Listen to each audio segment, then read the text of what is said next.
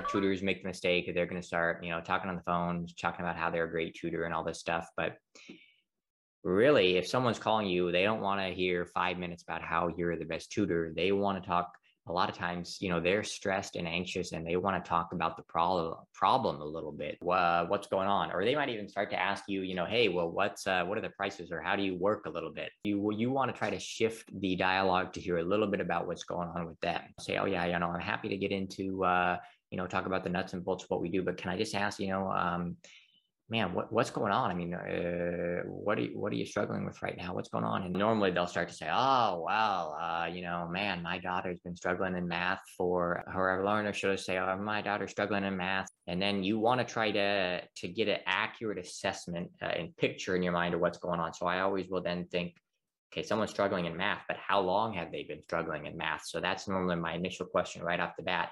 So, wow, has this, how long has this been going on? Has this been going on a long time? Or is that like just all of a sudden this last year that that started happening because uh, that's going to make a big difference right if they've been struggling with math since they're five or if they just started struggling last uh, last week or last year and then you say oh well wow it's just last year and normally it's uh, yeah it's uh, maybe they say oh they've been struggling you know for a little for you know they always haven't done that well but this last year it's just been really tough they've been say well wow what's going on? Why is why is this last year? Why has that been hard?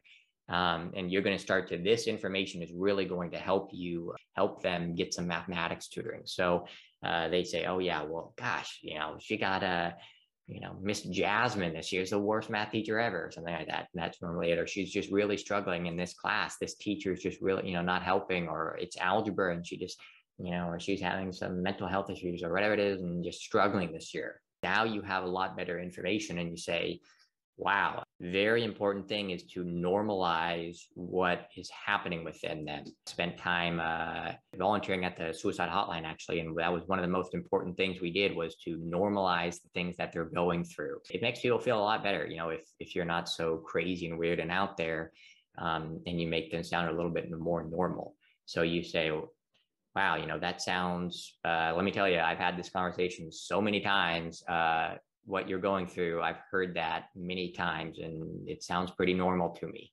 Uh, and they say, oh gosh, okay. So a lot of times too, you should also bring up, you know, say, have you tried to help them? And, and they'll say, yeah, you know, I've been trying to work with them. Uh, and you can even make a joke or something like, oh yeah, learn some Khan Academy, you know, Khan Academy videos, because that's how parents will probably try to learn it. They'll, um, you know, uh, go and be watching Khan Academy and they say, yeah, I've been watching Khan Academy and just trying to help them. But gosh, it's just, I know it's just for whatever reason, it really never works to try to teach your own kid or it's really tough. So that's really normal. You know, I heard this from a lot of parents. It's hard. So people want, people want help with it. Uh, a lot of times I'll also acknowledge, I mean, hey, man, I mean, gosh, you're, trying to do this i mean how many other jobs do you have you're probably you're working full time too you're cooking you're doing other things i mean you're also math tutor so uh, it's not going to be possible to get all of this done and they're just stressed out and the parents are stressed and so you want to acknowledge some of that and say yeah you know that's normal and we're going to be able to, to help you. We've seen i've seen this a lot you know i've worked with clients blah blah blah.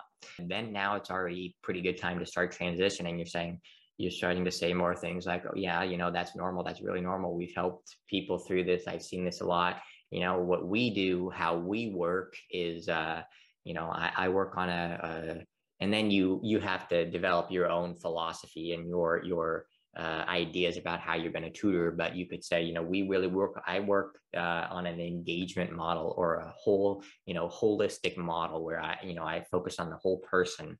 If you go start researching some things on like active learning uh, there's a bunch of research on this. Um, it's really the best you know way to teach mathematics. It's it's proven it's based in research and based in science. People learn mathematics when when they verbalize their mathematical thinking. So if you have some you know say we we I, I like to employ active learning or engaging type strategies because math it's more than just knowing mathematics. It's how can you explain things in like five different ways? I'll tell them when i look for tutors i'm looking for a tutor that can explain things in five or six different ways because if the tutor is able to explain something one way uh, and it doesn't work and they can okay let me try another way to explain it let me try another way to explain it uh, that's going to be reassuring to the parent that uh, I'm going to get the idea across somehow because I'll just keep explaining it in another different way. You can talk a little bit about uh, how you're, you know, take a person centered approach and how you believe in, you know, creating rapport and creating a relationship. It's one reason I think why tutoring works